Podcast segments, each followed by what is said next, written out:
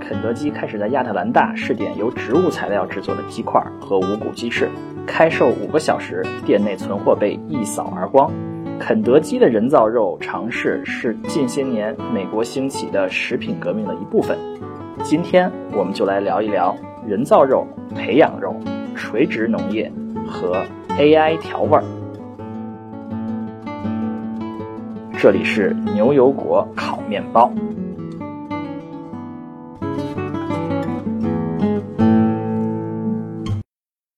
大家好，我是 Cat Chen，我是斯图亚特。今天我们的节目来聊聊人造肉啊。那么，既然你刚刚已经提到了肯德基这个新闻，我最近也没有太关注，你能不能先多介绍一下肯德基试点的人造肉是怎么样的？其实，肯德基只不过是这一连串趋势的一部分啊。肯德基开始在试点一种用人造肉制作的鸡块，他们的合作伙伴是 Beyond Meat，所以他们这种产品叫做 Beyond Fried Chicken。这就是说，他们吃上去非常像肉，但是他们其实是用植物材料做的，其实是用呃各种植物材料啊进行各种各样的混合呀、制作呀，做出质地非常像肉的一种产品。其实肯德基并不是唯一的快餐店这样做。包括像麦当劳最近也在试点，在做这样的工作。在之前，像汉堡王、赛百味都已经做了。像前些年，一个快餐品牌叫 A M W，是一个比较早做人造肉的品牌，也是当时做的时候也是大幅的提高了销量。所以，肯德基选择的合作伙伴是叫做 Beyond Meat，这是一家应该算创业公司。今年他们上市了。这家公司其实给了很多大超市。和快餐店都提供这种人造肉的服务，他们现在市值大概是八十亿美元。他们第二季度财报说，他们的销售额增长了百分之二百八十七啊，就是将近四倍啊，销售额几乎是去年同倍的四倍，到达了每季度六千七百万美元。看来这个市场是一个非常爆发的市场。那我现在比较好奇啊，作为一个吃货，这个肯德基用 Beyond Meat。做出来的 Beyond Fried Chicken 好吃吗？它吃起来跟正常的炸鸡有区别吗？嗯，这个我也没有吃过啊。但是据吃过的人好像是认为褒贬不一啊。有的人认为很像，有人认为不是很像。呃，但很可能它吃起来是比国内，比如说像那些素食店里的一些素肉要更像一些的。其实炸鸡块是一个比较啊难做成很像的一种肉。因为炸鸡块一吃就是肉，但是像汉堡啊，像那种又比如鸡肉末做的那些鸡块之类的，其实是很容易做的很像的，因为那些东西本来尝起来也不太像肉，有的时候。对。那为什么最近几年这个人造肉会流行起来呢？嗯，这些年人造肉流行的趋势主要是一个这素食运动，美国开始掀起了这种素食的运动啊，素食主义。呃，在美国的白人当中啊，呃，说白人也不一定啊，就是呃，过去我们认为素食主义者主要是那些信教的人，比如说像佛教啊、印度教啊那些人是是吃素食的。现在可能依然呃，世界上最大的的素食的人是这些宗教的啊信奉者，但是美国有有有一些不就是非宗教的人开始越来越多的是进行素食主义。而且很大一部分不仅仅是素食主义，叫 vegetarian，还是 vegan 啊，就是一种更严格的素食主义者，连奶制品也不吃的。在素食主义之外啊，美国的素食主义的人还是少数，将近百分之十的比例。但是据统计，有大概一半的美国人都在减少肉食的食用量。其实我也现在也尽量在减少，比如说吃两。吃一顿肉食，尽量就另外一顿就是不吃肉，就是也这是很多人是有是有这样的一个趋势。嗯，有道理，有道理。嗯，我几个月之前也去看了一下 nutritionist，就是做营养咨询，然后看起来美国一般也会建议你说啊，不要吃那么多肉，每一餐里面可能肉只能占到百分之二十五。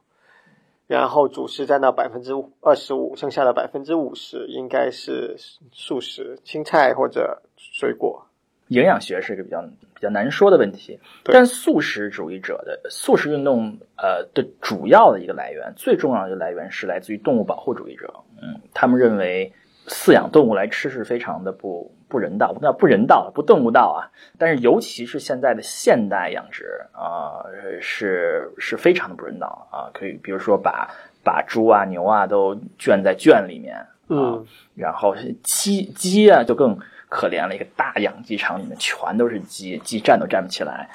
然后屠宰也是被认为是很多人觉得是很很残忍的方式，所以素食呃有最主要的一部分人是一些动物保护主义者啊，认为啊我们这样是嗯是虐待动物的。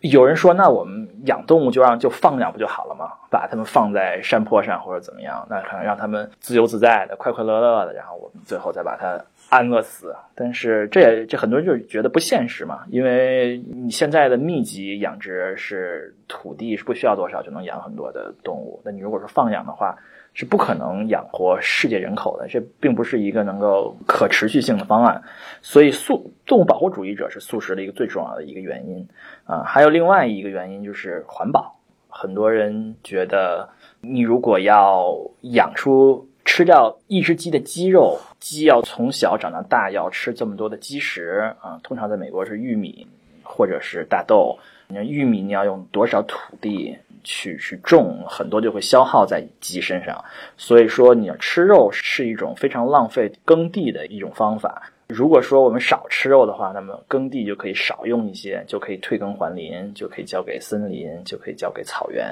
啊，是更更保护环境的。还有另外一种说法，认为养殖的动物是会呼吸更多的温室气体。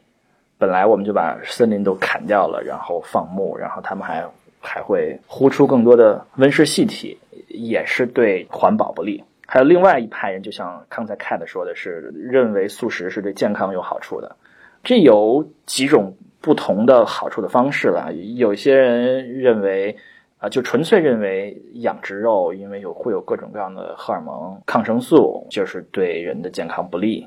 嗯，另外一些认为就是认为动物的肉里面有很多的成分就是不健康，就会让人有更多的身体的不良反应啊，或者说是让人更多的衰老啊这样的。我前段时间看一本书叫《Undoing It》啊，就是其中就是很重要的一个观点，就是要吃吃素啊，吃素是。嗯，对人的身体非常健康的一种方式。嗯，这是为什么素食的趋势开始在美国流行的原因。我需要强调，不仅仅是完全吃素的纯粹的素食主义者，还有有相当一部分人在考虑减少肉的摄入量，来吃这个更多的替代品。关于温室气体，我听说养牛的排放是最大的，因为。牛在消化的过程中，它的消化系统会排出大量的甲烷，而甲烷跟二氧化碳一样是一种温室气体，所以你把它排到空气之中去，你就会增加这个温室效应。嗯，其实我觉得很多时候中国人听到这个说西方的素食运动，会就不由自主的会厌烦了，因为我们中国人其实吃上肉根本就没有几年啊。很多人可能现在还没有吃上肉啊，比较相对比较贫困的地区，那我们生长的环境很多很多家庭啊，一顿饭又有那么一点肉腥就不错了。那我们刚吃上肉，你们西方就开始说啊，不要吃肉了，少吃肉，他们肯定是有很多的抵触心情。但其实呃，从另外一种一个角度上来说，其实这些美国的素食运动和啊中国人的还没吃上肉的饮食结构还是不一样的。中国人没吃上肉的时候，可以说是确实是有经常有营养不良的情况，或者说是不能够充分的呃小孩不能够充分的生长。但是美国人说吃素呢，还是要保证足够的营养结构啊，蛋白质摄入量要够啊，要要和吃肉的人一样健康啊，甚至更健康。所以这还是不一样的。所以吃素是一个。啊，也算是个技术活啊，是一个非常比吃肉更高端的一个一个说法，并不是说好像没有钱买肉就就就能够像西方人那样吃素一样，这个都是不一样的。我觉得大家的追求都是如何更好的摄入更多人体需要的营养成分，对吧？嗯，只是说美国已经到了一个状态，是大家觉得从肉里面摄入的蛋白质。和各种其他的成分已经太多了，所以需要换成，例如说基于植物的蛋白质啊，或者少一点点蛋白质。嗯，对，其实说起素食主义者不吃肉怎么吃的话，其实是是非常有讲究的。不吃肉呢，肉里面有很多东西在植物里面是不是很容易得到的？呃，比如说就蛋白质吧，肉里面最重要的是蛋白质。其其实从植物里摄入足够蛋白质并不容易啊。中国的中餐里面主要的食物里面有蛋白质比较多的，主要就是豆制品。嗯，但是豆制品也不能天天吃，并且豆制品有一些成分可能吃多了也有副作用。嗯，那中餐中又没有什么太多其他的这个蛋白质多的产品啊，有点像呃西方人可能会经常吃的，比如说像鹰嘴豆啊，我觉得鹰嘴豆非常好吃啊，黑豆啊、藜麦呀，还有各种各样的豆子啊，都是非常好的材料。但是这些东西可能中国人都还未必非常习惯大量的去吃，包括还有还有一些维生素，比方说维生素 B 十二，最重要的是，嗯，在植物里面是很难得到的，嗯。还有铁，植物里面是会有一些铁，比如说像菠菜啊什么之类的，但是有的有的时候植物里的铁会比较难吸收，嗯，所以要吃素啊，全吃素并且吃的好的时候，吃好的话，不仅要选择足够好的蛋白质，还可能要有的时候可能要吃一些维生素药片儿。如果不吃维生素药片的话，可能会在美国人买的东西，有的时候比如说早饭的早饭里的那些麦片儿啊。啊，早饭里的那些豆奶呀，他们会特意加一些这些维生素啊，这些吃肉的人能够容易摄取，吃素的人不太容易摄取的材料，能够保证营养的需求。所以不吃肉吃素是一个非常非常挑战的事情啊。所以如果嗯没有足够的知识的话，不建议大家尝试。美国现在植物仿制食品的市场怎么样？刚刚我们说到了，比如说有 Beyond Meat 啊。还有 Impossible Food 啊，那么他们具体就是除了炸鸡这种鸡肉以外，还在做什么呢？嗯，其实所谓的植物仿制食品市场里面，现在市场份额最大的并不是这仿造肉啊，而是而是仿造奶，这个很有意思的事情啊。美国人每天早早上比较喜欢喝牛奶嘛，嗯啊，他们现在有一个新的趋势，不喝牛奶了，我们喝豆奶、杏仁奶，或者是椰奶，或者其他植物的奶。把这个豆浆经过一些工业制制作，提取有益成分，做出了这个奶，就可以再加上像维生素啊、这铁啊什么之类的，然后让你早上早饭来吃。这个市场是一个超过十亿美元的市场啊，这个市场好像是将近二十亿美元了，相当于是大概相当于奶制品市场的八分之一，大概这样子，应该是已经相当大的一个市场了，八分之一到九分之一吧，大概是这样的一个市场。另外，其实除了人造奶啊、人造肉，还有很多的像人人造的奶制品是非常多的，像人造的黄油、人造的芝士啊、人造的奶油啊，其实都是一个不小的市场。嗯，说起这个是一个很有意思的事事情啊，叫说豆奶能不能叫奶，或者说 soy milk 能不能叫 milk，是一个是一个很大的争议啊。对有一些这个牛奶厂商就为了限制这些新的趋势发展，他把这个官司打到了这个啊 FDA，认为你不能叫奶啊，如果不是牛牛挤出来的，不能叫奶，奶应该有一个这个明确的规定啊，所以这件事情还是一个悬而未决的事情啊，到底豆奶能是不是能够合法的叫奶，是一个悬而未决的问题。从这个一个侧面可以看出，其实牛奶厂商是感觉到威胁的。我现在在家里也是更喜欢喝这个杏仁奶，因为觉得味道更好一点点，而且我也就是不太习惯喝牛奶，所以我一直都在尝试找一些牛奶以外的替代品。嗯，我现在基本上在家的时候早饭我都喝豆奶啊，一个品牌叫 Silk 啊，非常的好喝啊，喝起来非常浓郁，非常的好喝，并且也看成分也加了的维生素 B 十二啊，都就非常的好的一个选择，所以大家在美国的朋友们可以试一试。嗯，我们刚才说了植物仿制食品市场，我们回到说仿制肉啊。嗯嗯，为什么说仿制肉呢？很多人会很奇怪，你既然要吃素，你就吃你就吃素不就得了吗？你为什么还要做做成和肉一样的样子，好像很虚伪的样子？这个他们有一些这些人造肉的创始人，他们说的一句话很有道理。他说啊，很多人都知道吃素对环境好，比如说，嗯，但是改变人们的想法。比改变人们的行为要容易得多。对，就是说，很多人知道头脑中想我们应该吃素，但是你真的让你不吃肉，你能受得了吗？所以，就算大家都认为这个的好处，但是改变行为是非常困难。所以，这种仿制肉的食品或者是植物仿制品的这个市市场，就是给大家啊从头脑中认识到的对世界好的这个趋势和大家很难抵抗的行为的习惯中间的一个平衡，让大家既不丧失好的口感，又可以做到环境保护的目的。这一点我也听说了，他们的主要目标其实不是说让已经是素食主义者的人能够偶尔的尝一尝肉味，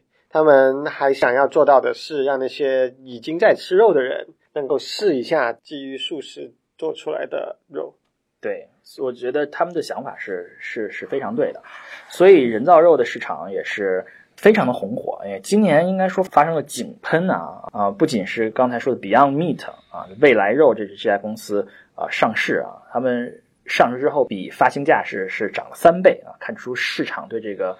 行业的认可。主要的一些传统食品的大亨也开始进入了这场角逐啊，比如说美国。卖肉的这个领头羊 Tyson 啊，现在也开始进入这个市场啊。他们这个美国五分之一的肉都是他们家卖的啊。他们之前是入股了 Beyond Meat，嗯，但是他们前段时间把他们的 Beyond Meat 的这个股份卖掉，自己开始做人造肉。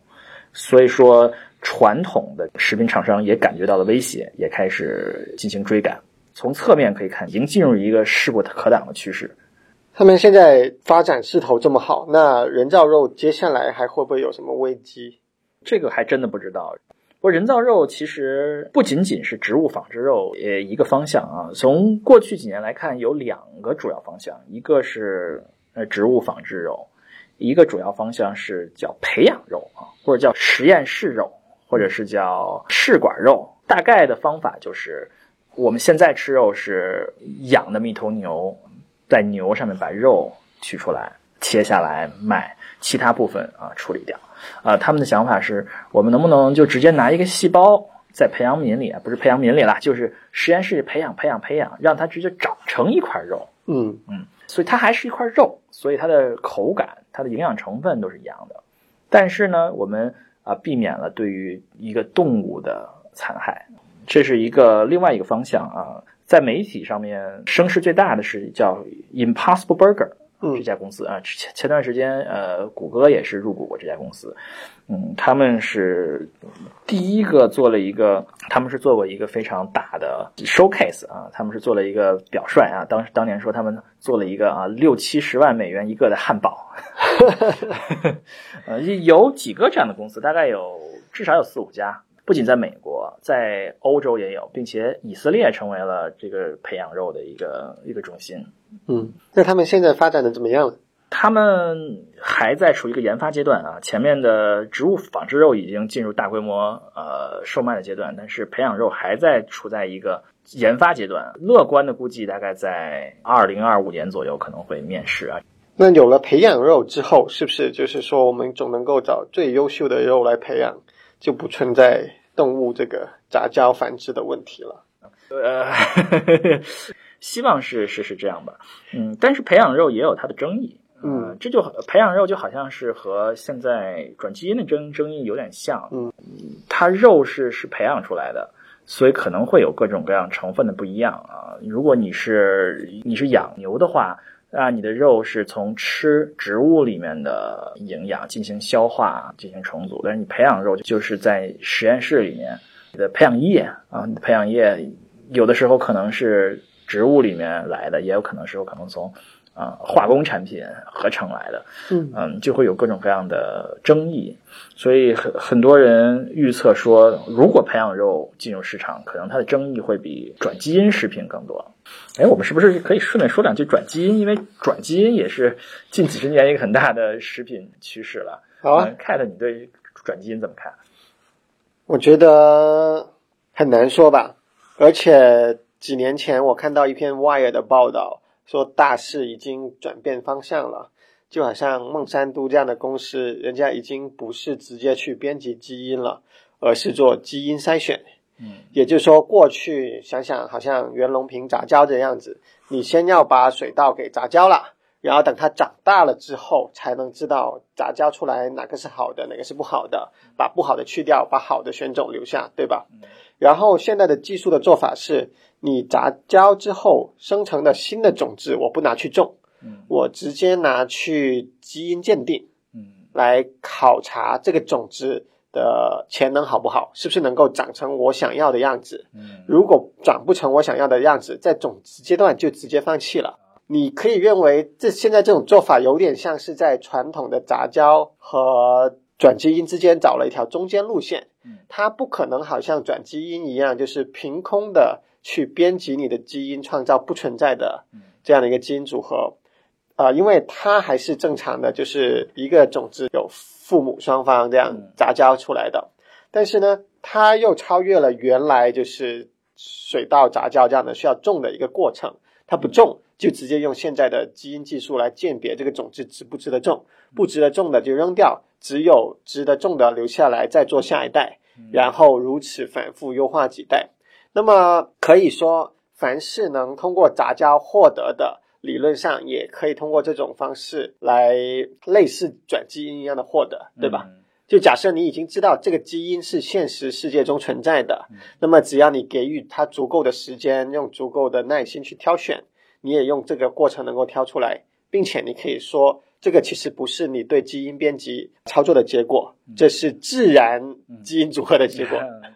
对，这个刚才 Cat 说的很对啊，现在西方反转基因的趋势已经势不可挡了吧？我觉得现在转基因已经。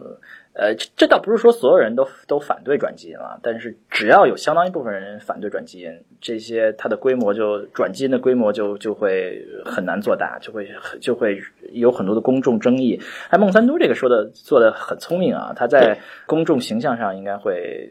能够通过吧，我估计，但是又没有做到转基因这么多。对，主要就是这样的食物，它在卖的时候就可以。不需要被标记为转基因的食物，嗯，而很多时候美国的市场其实还是少数很挑剔的人主导嘛，对吧？大多数人假设没有明显的价格差异，其实他们不是很在乎买到的是转基因或者非转基因。但假设有少数一部分人非常在乎只买非转基因的话，那么就会逐渐导致，例如说有些超市建立起来非转基因的品牌，只卖非转基因的食物，那么逐渐。逐渐的转基因的食物的销量就会受到了控制。嗯，对，现在其实很多的大食品食品商都开始定出了一些要非转基因的目标。嗯，其实这是很难的，包括像大豆、玉米啊，是就是就大普遍的大量转基因。其实一个食品厂如果说要定非转基因的目标，还真是很不容易。其实你在市面上要找到非转基因的副食产品啊，不是说就是菜啊什么之类，就是你做出来的那些饼干啊、那些调味品啊，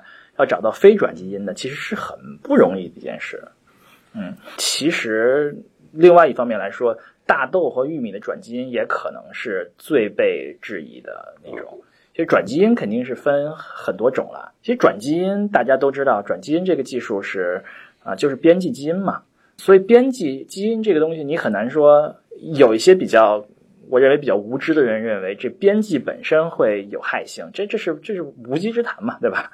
编辑本身是没有问题的，啊，但这并不是说编辑本身不会。产生出有害的蛋白质啊什么之类的，就就认为我编辑出来的食品就是健康的，这就好像非转基因的食品，你也不能说它都是健康，对吧？对。所以说转基因食品是都是健康的，或者说都是不健康的，这都是一个从逻辑上不可能对的事实。嗯，所以我们看转基因是不是健康，肯定是要看具体的具体的作物。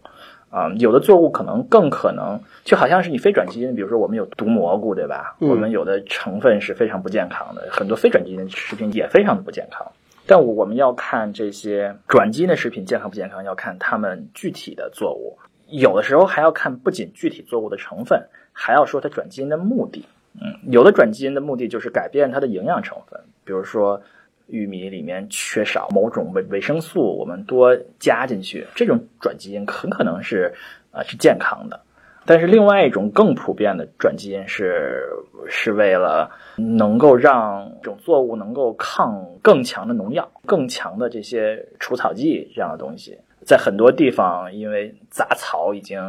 对于比较比较弱的这些农药已经有抗药性了，已经弱的农药已经打不掉杂草了，要打更强的农药，就连作物也杀死了，怎么办呢？他们就转基因，让这些作物能够抗更强的农药，这样的话，你再打更强的农农药，就可以把杂草杀死。那结果当然就是说，你吃这种转基因，那几乎就是会吃到更强的农药。更强的农药的残余，所以你不能说这些这些作物本身是不健康的，很有可能在实验室里种出来这些作物你没有问题的，但是你要看它是到底是怎么种植的，所以所以转基因是个非常非常复杂的问题啊，转基因是不是健康，呃，有可能是一个伪命题，好吧？据说我们培养肉啊，培养肉很有可能会遇到像转基因同样的问题，嗯，因为它也很有可能这肉是转基因的，但是并不必然。嗯，呃，另外，就算它不是转基因，它的培养环境和和和我们平时肉是不一样的。是这样培养环境里出来的肉是不是健康，对人有没有什么样的危害，这是这都是不知道的事情。所以培养肉的未来，虽然培养肉很火热，培养肉的未来还是非常的看不清。好，说完了培养肉，那我们还有没有其他类型的肉可以讨论一下？我们说讨论一下，长期以来就是这两这两个方向啊。植物仿制肉和培养肉啊，最近新兴起了一个方向，叫做其实这就是真菌肉啊。那真菌不是植物嘛啊？我们是动物界、植物界、真菌界嘛啊？嗯啊，真菌不是植物。啊。另外一个主要的方向是，大家认为蘑菇里面蛋白质很多嘛啊？对，用蘑菇做人造肉啊，这可能和这个植植物也没有本质区别了。但是有一些新的这些创业公司要通过蘑菇来来做肉啊，看感觉也是很靠谱，也可能做出的肉更健康、更像一些。对，然后我们说了这么多，呃，关跟素食有关的倾向啊，可能确实是呃往素食方面发方向发展是最近美国食品革命的一个方向。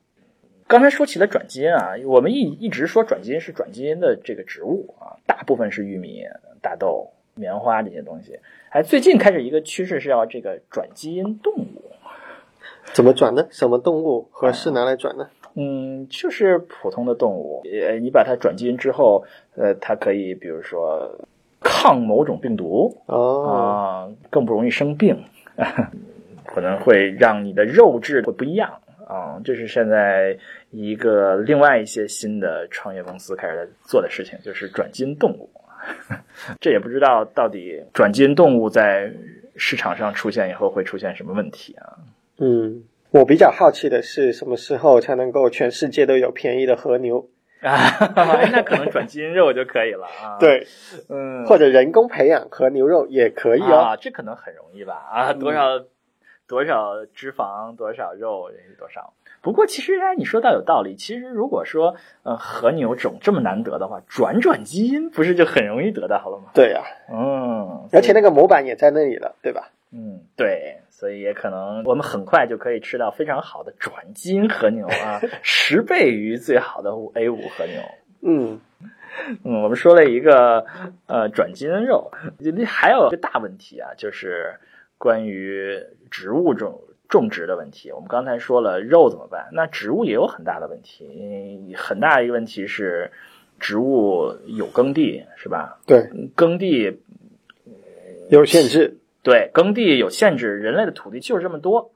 并且耕地是对于水土啊、对于温室气体啊、呃、对于环境啊，都是比森林要差的，对吧？嗯，如果能够减少耕地，那可能是对环境更好的。所以有一个想法啊，这些年一直在迅猛发展，叫做垂直农业，你有没有听过？我只是大概的听过了一下吧，就是说可以在一个可控的环境内垂直的种更多的东西，多层的土壤在垂直的空间上面排布，甚至不使用土壤而使用其他的基础来培养植物。嗯，对，就是完全是这样的，就是他们的想法是说，我们以后农业呀，种植物啊，就不在乡下种了，就不在这个地里种了，就在城里种了。城里我们建一个大楼啊，多少层的大楼？一层一层一层啊，就是都是土啊，或者是培养液呀，在里面种植植物啊，然后用电啊，用光照啊，就是用电发光，里面用灯泡发电，然后植物在里面光合作用。嗯，这个主意听起来也不错。嗯，对，所以说呃，我们上期讲的这个很多问题都是最终都是电的问题啊，只有说到了农业问题，有人认为农业问题最终就是电的问题，只要我们能够拿到足够便宜的电，所以这个呃垂直农业也可以，我们以后的农业可能就是在城里面种。对，那这个可能呃现在还会有一个成本问题，据据说现在有一些呃垂直农业种出来的蔬菜已经进入市场了。啊，很有可能。嗯，特别是纽约市啊，有一些市场上买买到的植物已经是垂直农业种出来的。如果能够把成本降到很低的话，可能运输的这个能耗也能降低啊。那些嗯卡车呀什么的都是烧油的，不用烧了啊，呃也不用烧那么多了，就直接在工厂里面做完了，直接运到，嗯，直接稍微运一运就到超市去了。对，或者以后的超市。就直接在内部生产就好了，超市租一个大的仓库，对吧？自己生产，自给自足。嗯，按道理说，这应该是非常可控的一件事情啊，因为你的温度可以可控，都是用用用电控制嘛。你的你的水可以可可可以控制，并且你也不受一年四季的季节的因素影响，你想什么时候种就什么种，并且可以很快的调整，嗯这是一件非常好的事情。如果把这件事情和人造肉在联系在一起的话，那我们就是以后很可能就不需要什么乡下啦，就没有乡下啦，就没有农村啦，大家都住在城市啊，就是所有的像纺织肉啊，像这个植物啊，都是在在城里的工厂做出来，啊，对，嗯，这可能几十年后我们的食品的未来会是这样吗？如果变成这样子，就乡下就真的是给天然动物生存的地方了，就跟现在的。保留地一样，嗯，人类可能就不这样的，呃，呃，刚才忘了说了啊，所以这些有一些素食主义者的目标啊，或者说这些反对养殖动物的目标，认为在未来几十年内，把吃动物被认为是非法的事儿啊。现在可能觉得中国吃野生动物已经是非法了嘛，对吧？呃，现在认为社会在发展，发展几十年后，可能吃肉都是被认为是不人不人道的事儿，嗯。这个估计在美国需要一段的时间的转变，因为美国始终是从西部开发以来，呃，有这个传统的狩猎习俗在里面吧，对吧？现在就算是大家不需要通过狩猎来获得食物资资源，但是还是有人会喜欢说去参加狩猎的活动啊、比赛啊这种。那现在美国打猎已经变成一个几乎是老年人的活动了啊！对，年轻一代是愿意去打猎啊。对，嗯，也可能这些人死光之后，大家就都无所谓了。嗯，而我们最后说，最后说一个听上去最高科技的事情啊，就是这个 AI 啊和食品也有关系。嗯，怎么样有关系呢？嗯，这个我们知道很多调味品是从工厂生产出来的，对。比如说，你吃一个薯片薯片上面那些粉末啊，都是都是从一些工厂里面用各种各样的材料混合出来的。嗯，那他们现在怎么混合呢？他们都是基本上是靠经验啊，或者是一些有经验的人试一试，然后品尝一下，就生产出来一种新的烤肉味儿啊，对，椒盐味儿，对吧？我以前听过一个报道，说美国的一个零食生产工厂，好像是 Cheetos 还是哪一家，就是。每天造出来的第一批是工厂有非常非常有经验的试吃人员来试一下，看看味道符不符合标准。如果符合标准了，就意味着今天工厂运营的所有的设备什么的都调整的非常的好了，然后就可以继续的运作下去。如果不行呢，就还要调调到这个味道跟正常的一样了，才能够继续进行今天的大规模生产。其实不要看世界上有这么多的调味品啊，呃，大部分啊，可能可能百分之七八十啊，都是那么几家公司做出来的那些粉末，对，放上去的，各种烤肉味儿也可能都是从一个公司里做出来的，对啊。那现在这是有一个越来越难的问题，因为他们有上万种不同的材料，上万种不同的粉末可以混合在一起。那么过去都是凭经验啊，嗯，他们如何能做得更好呢？现在说，哎。AI 技术来了，机器学习可以帮助人们预测不同人的口味儿。就是我想象是这样的啊，就是说我们过去知道这个、这个、这个混合出来，我们用试吃员啊试吃一下评个分儿啊，另外几个粉末放在一起评一下分儿。有这么多的这个叫做训练集啊，training data 放在一起，机器学习跑一跑，建一个 model 哎，然后就就可以预测啊，哎，这几种粉末放在一起，哎，这个人人群的人是不是会喜欢呢？他们就可以有更好的方法能够预测某一种粉末能够组合的方式，可以让这个人群喜欢。所以这些 AI 可以创造出新的粉末，让人觉得更好吃啊，或者是人们呃想象出，哎，这几种粉末怎么样呢？让 AI 去预测一下，大概是怎么样。我觉得这个主意不错，变成了可能是先通过调味做出来一种新的迎合大众需求的味道，嗯。然后可能再看看它尝起来像什么，嗯。然后给它起个名字，嗯，对，对吧？以前都是有名字的，说这是烧烤味，这是辣味，嗯。对吧？现在可能你机器算出来的，机器也不知道这是什么味，就知道市场会喜欢这个味道。对哎，是这样的啊。嗯，这个和人一起配合，据说效果更好。就是 AI 算出一种粉末之后啊，有有经验的这些厨师尝一尝，嗯，这个味道不错，和这个和这个配起来就会更好啊。嗯最后，呃，厨师在最后再哎再加那么一下，成为亮点。这也是一个很好的人和机器结合创新的方向。嗯，我们说了这么多呃食品革命啊，今天我们讲了素食的趋势啊，嗯里面有呃植物纺织品，有培养肉，还有真菌肉啊。我们讲了这个转基因的动物，我们讲了垂直农业啊，嗯还有这些 AI 来配菜啊。嗯那我们今天是不是就到这里了？好的，我们今天的节目到此为止，感谢大家收听本期的牛油果烤面包。如果大家喜欢我们的节目，请记得点击订阅按钮。好，我们后会有期。拜拜。